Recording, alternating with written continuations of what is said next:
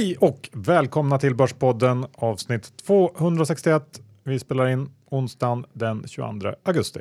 Ja, och det känns som att hela Sverige är nöjda att eh, på allvar vara tillbaka framför sina deskar. Så är det nog. Vi har en huvudsponsor i IG Markets. Ja, det har vi. Och eh, vi kan ju säga så här, Erik Hansén har ju verkligen hit the ground running efter sommarens eh, semester. Jag tycker verkligen ni ska följa han på Twitter, den heter Erik Hansén och eh, han kommer med affärsförslag, eh, spaningar och eh, hur IG kunde göra det. är väldigt, väldigt intressant och eh, följ honom där. På Instagram har han också ett kul konto. Det är Higher Lows heter det. Så gör det så kommer du få uppslag till affärer. Ja, in och följ. Och glöm heller inte bort att CFD är förknippade med hög risk. Så tänk på det när ni handlar.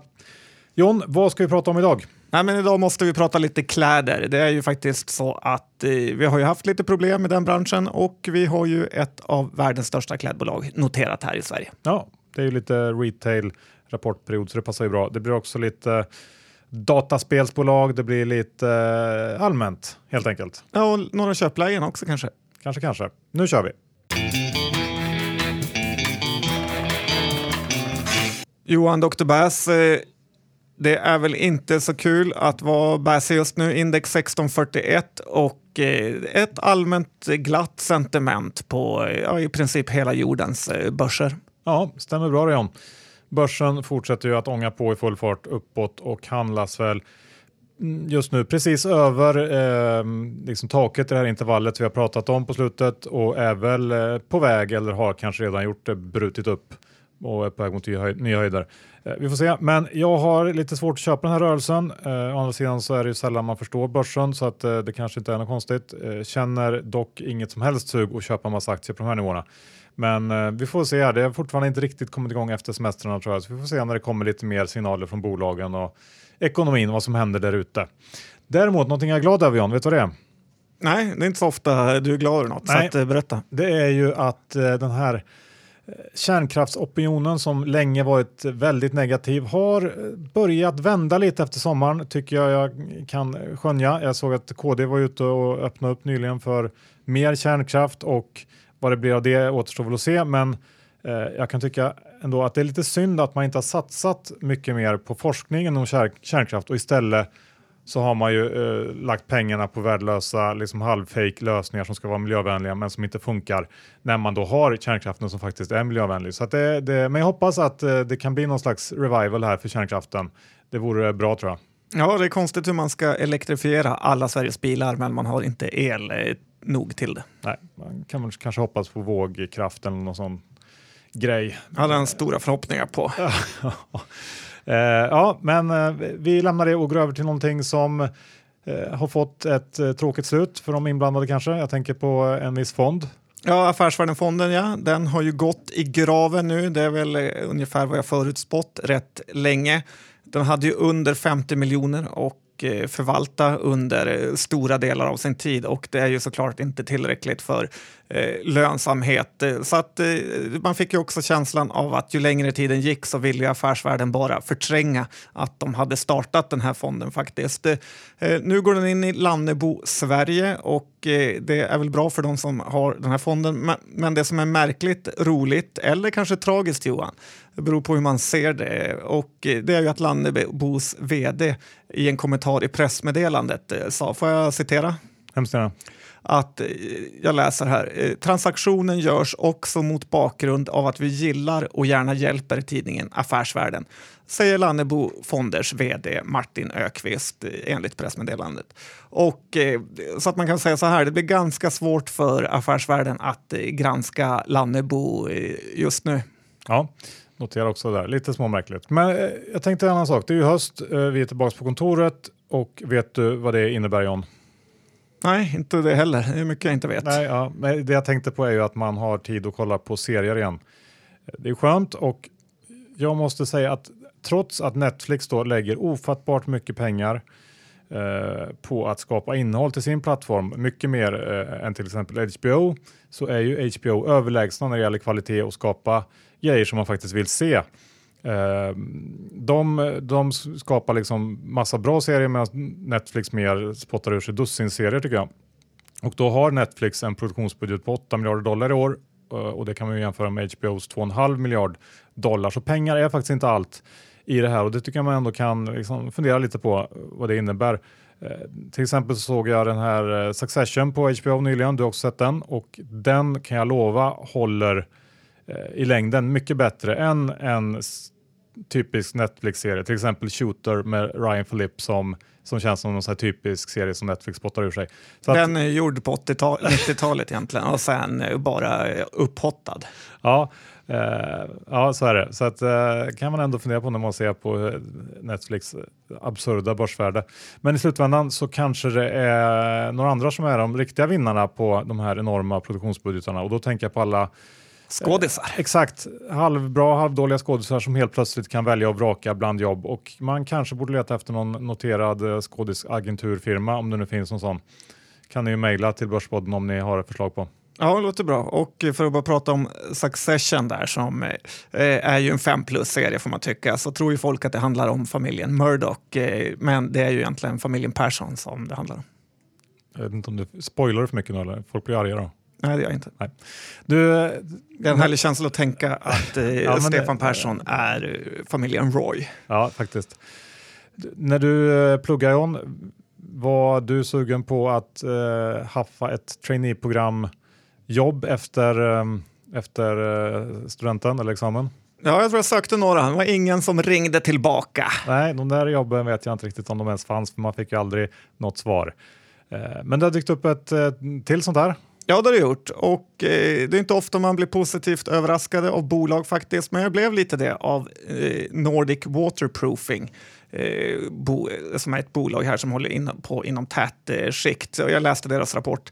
Och eh, istället för att gnälla, som nästan alla andra svenska företag gör, att det är svårt att hitta rätt arbetskraft, eh, så har NWG, som är deras kortnamn, eh, startat ett trainee-program för att eh, lära upp folk så att de själva kan eh, försörja sig. Alltså startat i sin egen yrkesskola eh, i princip. Och ja, det är väldigt imponerande och det är precis vad många av de här stora amerikanska amerikanska bolagen gör. Typ både Starbucks och eh, McDonalds har ju sina egna akademier och det känns ju helt rätt att eh, själv utbilda eh, sin egen personal. Och eh, jag tycker faktiskt att eh, Nordic Waterproofing förtjänar lite mer uppmärksamhet för att de tar tag i det här eh, problemet. Vi som har pluggat i Uppsala vet ju att de här stora revision revisionsbolagen har ju liksom verkligen eh, tagit över Uppsala och tvingar dem att utbilda enorma mängder eh, revisorer. Så att eh, ja, man kan jobba på olika sätt. Ja, mer sånt. Då ska vi snacka lite bolag John. Jag tänkte vi kan börja med eh, eh, spelbolagen och då menar jag alltså dataspel och inte eh, gambling. Eh, bägge två har ju rapporterat här på slutet. Eh, THQ har ju seglat upp som den nya stjärnan, spelundret från Värmland. Eh, rapporterade förra veckan och man lyckades övertyga marknaden eh, så i den milda grad så att man skickar upp aktien nästan 20% på den här rapporten och det ska väl sägas att aktien hade gått lite svagt inför eh, och dessutom så är det ju här en väldigt svår prognostiserad affär till sin natur. Um, och det här storförvärvet man har gjort, Kock Media, har ju också gjort att det är svårt att, ännu, eller ännu svårare att, uh, att uh, ja, ha koll på varje kvartal. Uh, men Marknaden har uppenbarligen väldigt stor tilltro till Wingefors förmåga att allokera kapital och göra fina förvärv och eh, ser väl antagligen en fin potential här i fortsatta förvärv framöver. Och det är säkert så, men värderingen är fruktansvärt hög. Eh, utrymmet för snedsteg är väldigt eh, litet om man säger så och jag skulle inte bli förvånad om vi får något kvartal i THQ snart som blir en riktig besvikelse som typ i fallet med Paradox då som också överraska, ny, eh, eller rapportera nyligen och överraskade väl lika mycket åt det negativa hållet som THQ gjorde åt det positiva. Aktien ner 15 procent. Eh, obefintlig tillväxt i kvartalet, nedlagda spelprojekt som ledde till nedskrivningar eh, och dessutom så ser det ganska trist ut framöver inför kommande kvartal med ganska få nya spelsläpp och den här aktien är dessutom fortsatt ganska dyr.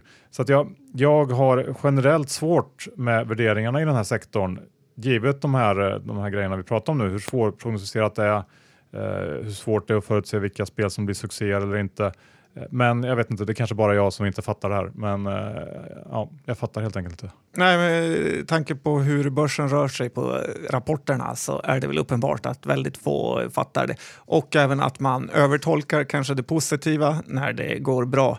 Eh, för det kommer ju faktiskt regn ibland också. Ja, och det ska man väl komma ihåg att jag, jag får att i, i Q1 så skrev väl eh, Fredrik Wester på Paradox nästan svart på vitt att eh, Eh, Q1 var ovanligt stark och man ska inte dra ut linjen och så vidare. Men ehm, ja. Det finns nog en del som är lite sura på Per H att de inte har sålt, att han kanske överspelat sina kort. Men eh, vill man vinna så får man satsa. Så är det. Ska vi ta lite klädbolag John? Eh, vi har haft en del rapporter i den sektorn. Vi kanske ska börja med MQ som i och för sig inte rapporterade, de vinstvarnade ju.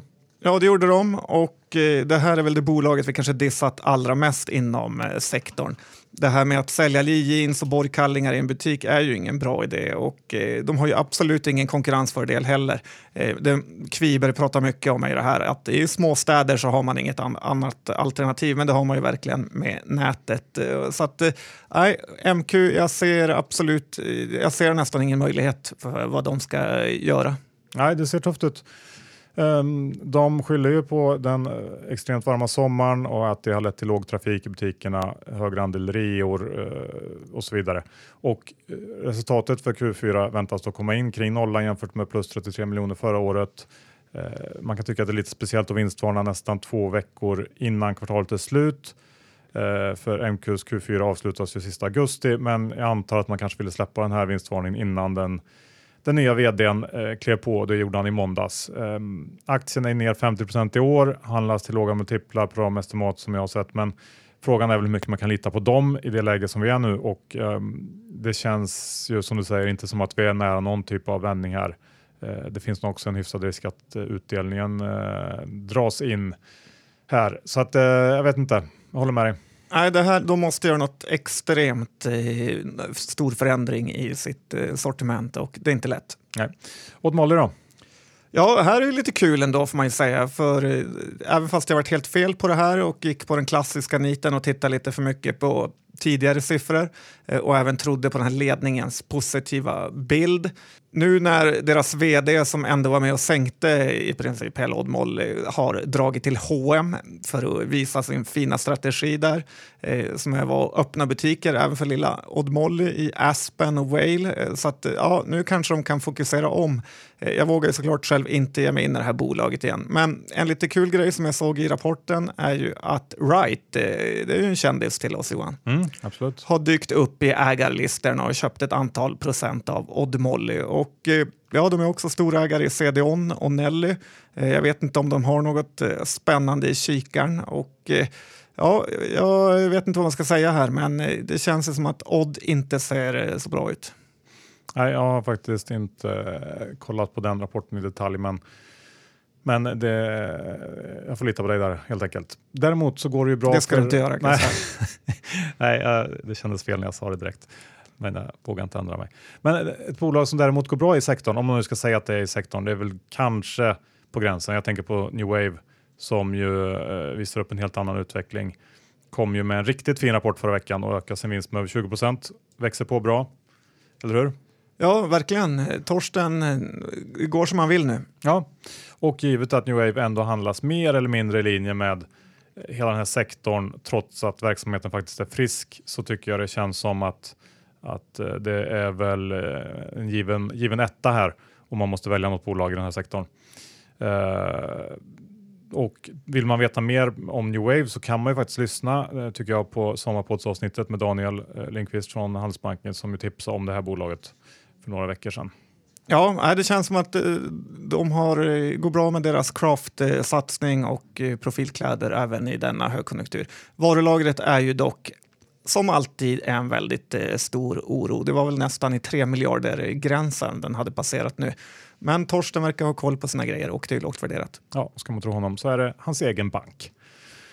Um, H&M kanske ska säga någonting om också. De kommer ju om en dryg månad med sina siffror för Q3 och uh, jag, eller man, kan väl gissa att sommaren även har slagit hårt mot H&M med reor och försenade starter av försäljning av höstkollektionen som följd. Um, vi får se vart aktien står när, rapport, när rapporten kommer.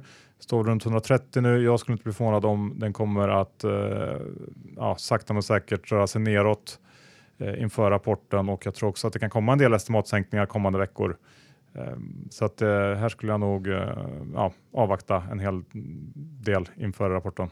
Ja, hur avvaktar man en hel del Johan? Man kanske till och med blankar. Ja, men det är nog intressant för att jag tänkte lite samma sak att eh, man får en känsla av att eh, folket tycker att H&M har eh, nått botten nu, men jag tror att det finns betydligt eh, en ny nivå av botten här, att det finns mer nedsida helt enkelt.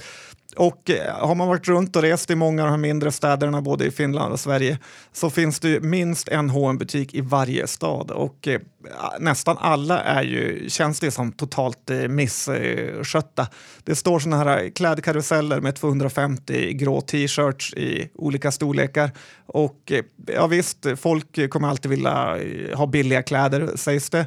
Eh, men grejen är att H&M är ju absolut inte billigast eh, längre. För du kan köpa en kanske t-shirt på H&M för 70 spänn. Den kan du köpa på den här wish.com för 8 kronor.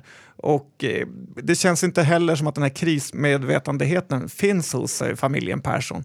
Eh, de borde vara i full gång med att stänga butiker, ändra sortiment, men istället så händer det ingenting. Jag tror som du sa att det kommer bli betydligt värre än det blir bättre. Ja, det är lite som i Succession helt enkelt. Ja. ja. Um, John, du hade sa du, hittat några bolag du ändå tyckte såg intressanta ut eh, som du eh, vill kanske köpa, eller? Ja, men eh, jag har väl gjort det också. Och eh, Ratos är ju ett av de bolagen, kanske den mest hatade aktien på hela börsen efter H&M. Eh, de här kom ju med en rapport som jag tyckte ändå visade att bolaget är på rätt väg, men eh, samma dag gav sig blankarna på det och eh, aktien föll 10 procent. Lite märkligt att det var just dagen efter rapporten föll. Det är alltid farligt att gå emot blankarna, det vet man ju erfarenhetsmässigt. Men jag tror nog inte att de är så långsiktiga här. I själva Rato så känns det ändå som att de har ju fått den H&M inte har, den här klassiska probleminsikten och säger att de inte ska köpa mer eh, företag eh, förrän de liksom fått ordning på de nuvarande. Och eh, tittar man på de företagen som de har nu så eh, tycker jag ändå att det känns som att de har en eh, hyfsat eh, bra portfölj givet aktiekursen.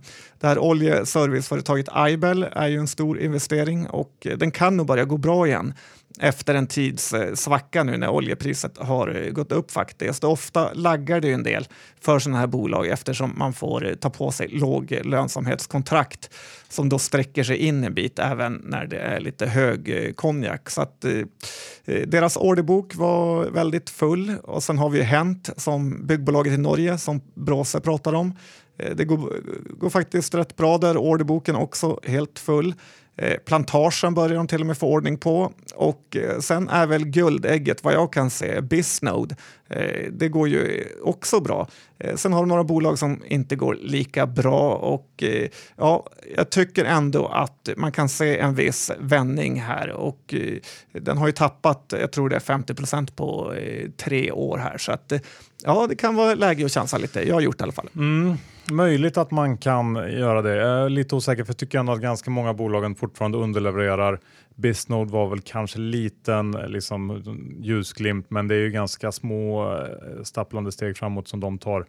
Eh, men ja visst, det, jag tänker inte fälla. Nej, det är inga säkra pengar kan man ju säga. Men jag tror att när det väl har vänt så är det för sent att köpa aktier lite, att man får chansa lite. Så brukar det vara. Vad har du mer om? Ja, vi har ju det namnet jag kanske har eh, dissat mest. Aligi, Johan. Vad heter de? Alimac, hissarna. Helt rätt. Bygghissbolaget. Ja, jag har tradat den lite idag och köpte i morse och även sålt lite. Jag kan inte lova att jag ligger kvar i den när ni hör det här. Men rapporten som kom igår var ju faktiskt ganska dålig. Eh, men orderingången var eh, bra eller okej okay, i alla fall. Det som jag tyckte var intressant var ju att Eh, det kändes som att hela styrelsen satt på köpknappen och det trillade in insynsköp eh, flera gånger under dagen från olika personer. Sen nu i morse gjorde Latour ett eh, storköp, eh, så att varför inte följa med tänker jag här. Eh, ibland behöver man inte överanalysera. Jag såg att Börsplus trodde på typ P16 nästa år och eh, ja, de har gjort några storförvärv och lyckas de integrera dem så kan det nog vara eh, helt okej. Okay. Låter dyrt tycker jag. Ja, möjligt. Det är ju ändå så kallat kvalitet. Eh, det man inte gillar och ingen gillar är just det här med byggkonjunkturen. Om den viker ordentligt så är det verkligen inte bra för de som bygger hissar till byggen. Eh, dock är det ju roligt att se de här hissarna som står på typ alla byggen. Så gillar man att gå runt och se sina aktier i arbeta så kan det här vara ett eh, intressant alternativ. Åka upp och ner. Ja, mm. så avancerat är det. Ja, men bra. Eh, fanns det något mer i den här eh, fyndlådan? Ja, det är väl inga fynd, det är mer roliga aktier som eh, ja, går ja, att köpa. Men ta en titt på dem. Ja, Bra. Eh, jag tänkte återkomma till eh, min blankning i Nolato som DI tog i veckan upp också delar av det här orimliga i Nolatos värdering som jag varit inne på och efter att den här blankningen började lite svettigt får man säga så tog jag in min position där kring 600-lappen. Eh, Hur mycket hade du grinat om du hade tagit stoppen på 800? ja, det hade ju varit tråkigt men, men det hade ju kunnat hända det också såklart. Och den berömda landningsbanan när det gäller blankningar är kort så att när den uppenbarade sig här eh, så tog jag chansen och eh, ja, landade helt enkelt. Mm, man kanske kan gå kort igen om den stöter upp här. Jag tycker fortfarande att den här, det här bolaget är totalt felvärderat.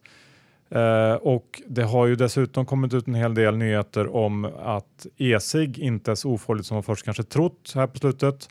Det skulle kunna bli en grej för Nolato. Jag vet inte riktigt om alla eh, alla fonder som är investerade i Nolato är helt bekväma med eh, att det helt plötsligt blir någon slags tobaksbolag av det. Det brukar ju vara känsligt sånt där i PK-Sverige. Ja, verkligen. Men eh, just kursrörelserna i Nolato får jag verkligen ifrågasätta hur det fungerar med datahandeln och allt vad vi säger. Från 700 till 800 ner till 600 inom loppet av någon vecka utan att egentligen ha kommit någon info.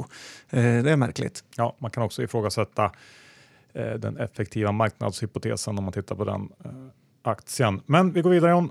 Ett bolag som vi har varit väldigt kritiska till för ett tag sedan och fått rätt i får man ju säga är väl iMint.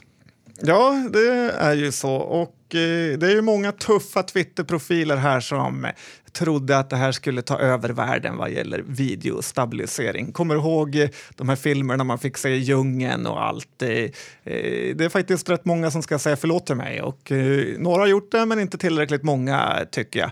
Eh, kommer du ihåg vad den hette? Den här, det som var så hajpad ett tag. Hette det Vidhans eller? Ja, precis. Bra minne där. Eh, den här var ju en rapport full av kanske det äckligaste du vet Johan och eh, det är ju aktivering av eh, kostnader. Ja, det gillar jag inte. Vill du höra resultaträkningen? Mm. Försäljning 8,6 miljoner, rörelsens kostnader 12,4 miljoner. Det ser inte så bra ut. Nej. Men resultatet, gick, blev det back? Nej, det blev det inte, utan de tjänade 4 öre per aktie i kvartalet. Och eh, det var ju för att de magiskt aktiverade 3,5 millar. De hade i och för sig avskrivningar såg jag på 2,5 miljon, men eh, nästan alla företag behöver göra avskrivningar hela tiden så att eh, även om de inte aktiverar så här mycket. Så att nej, jag håller mig bort, långt borta från iMint och eh, ser nog inte riktigt hur de ska få världsherravälde. Nej, okej. Okay.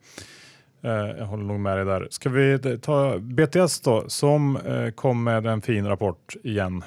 Ja, lajvarna i BTS kom med en väldigt bra rapport och eh, här är det kanske jag som ska säga förlåt för att jag varit så taskiga mot dem. För de levererar ju kvartal efter kvartal. Eh, de guidar ju nu för att det ska bli mycket bättre 2018 än 2017 och eh, det blir ju alltid svårt att, att veta hur mycket bättre. De tjänade just över 5 kronor 2017 och har väl tjänat ungefär 70 öre mer hittills i år. Så att, eh, det är inte billigt överhuvudtaget, men börsen älskar ju tillväxt mer än något annat nu och eh, det känns nog som att den här kan handlas eller tradas upp eh, ännu högre. Sen får man ju också ge dem att de har en väldigt, väldigt bra balansräkning så att eh, det får man ta med sig när man räknar p-tal och så vidare. Mm. Eh, kanske ska avsluta med eh, ICA, John. Vad säger du om det? Ja, det är ju, mat behöver man som de säger, de bästa aktieanalytikerna. Exakt. Och ICA rapporterade förra veckan. Siffrorna levde inte upp till förväntningarna och det är ICA Sverige som underlevererar. Resultatet tyngdes av höga logistikkostnader men också då ökade investeringar i online och IT och ehm, sådär. Men jag tycker ändå att man ska notera att den underliggande försäljningsutvecklingen i butikerna är god och jag fortsätter att inte köpa den här enorma värderingsskillnaden vi har mellan ICA och Axfood. Även om Axfood just nu har lite mer medvind så tror jag också att en del av skillnaden i värdering handlar om marknadens syn på de här bägge bolagens positionering och möjligheter inom e-handeln. Och det är väl här jag har svårt att se att Xfood skulle vara så fruktansvärt mycket bättre positionerade än vad ICA är. Eh, har faktiskt lagt på en så kallad pair trade här. Jag är kort Xfood och lång ICA och eh, tycker att det här värderingsskapet borde gå ihop en del för att det är väldigt stor skillnad. Ja, jag tycker inte att det är en dålig idé faktiskt. Lite synd tycker jag att ICA har gått bort sig med sina apotekssatsningar och även har jag för mig att de köpte Hemtex. Gjorde de det någon gång? Ja, det var väl på den gamla Håkon Invest-tiden, när de, men det måste ju vara så liten del så att det spelar ingen roll. Nej, men om de bara fokuserar på sin mat och lever via nätet så tror jag att det finns förbättringspotential i ICA medan eh, Axfood är ju på någon hype som du säger med Mathem. Ja, och man kan handlar tro... du på Mathem? Min mamma handlar där. Det gör hon i och för sig inte. De har väl mat.se, Axfood? Ja, bra inlägg av mig då. ja, men, men oavsett så tror jag om något att eh, den här eh, e-handeln eh, kommer vara ungefär lika kass för alla som håller på med, med mat. Så att, eh, jag vet inte om det blir särskilt bra för ICA, men jag tror inte att det blir bra för Exfood heller i så fall. Slut på avsnitt 261. Vi eh, tackar IG Markets som är vår huvudsponsor. Ja, ni har ju hört vad jag har sagt. Följ Erik Hansén på Twitter och Instagram så får ni många uppslag och det kan man behöva så här när man just är tillbaka framför eh, skrivbordet. Ja, och eh, glöm inte heller bort att CFD är förknippade med hög risk, så tänk på det när ni handlar. Allt som är kul är farligt. Innehålls, eh, eller inte innehålls, innehavsredovisning. Eh, jag är då lång Ica, kort Axfood, jag tog in min kort Nolato, jag eh, hade jag något mer? Nej, jag skulle vara lång HBO om det gick. Eller ja, de kanske går väl i och för sig. De blir väl uppköpta av... De till, uh, låg i Fox. AT&T va? Precis. Mm. Ah, det är jag inte. Du då John? Jag har, du låter som en riktig trader nu, det är kul att höra. Jag har eh, Ratos och jag har lite Ali Alimac. Ja, får vi följa upp hur det går. Vi tackar för oss och hörs om en vecka igen. Hej då!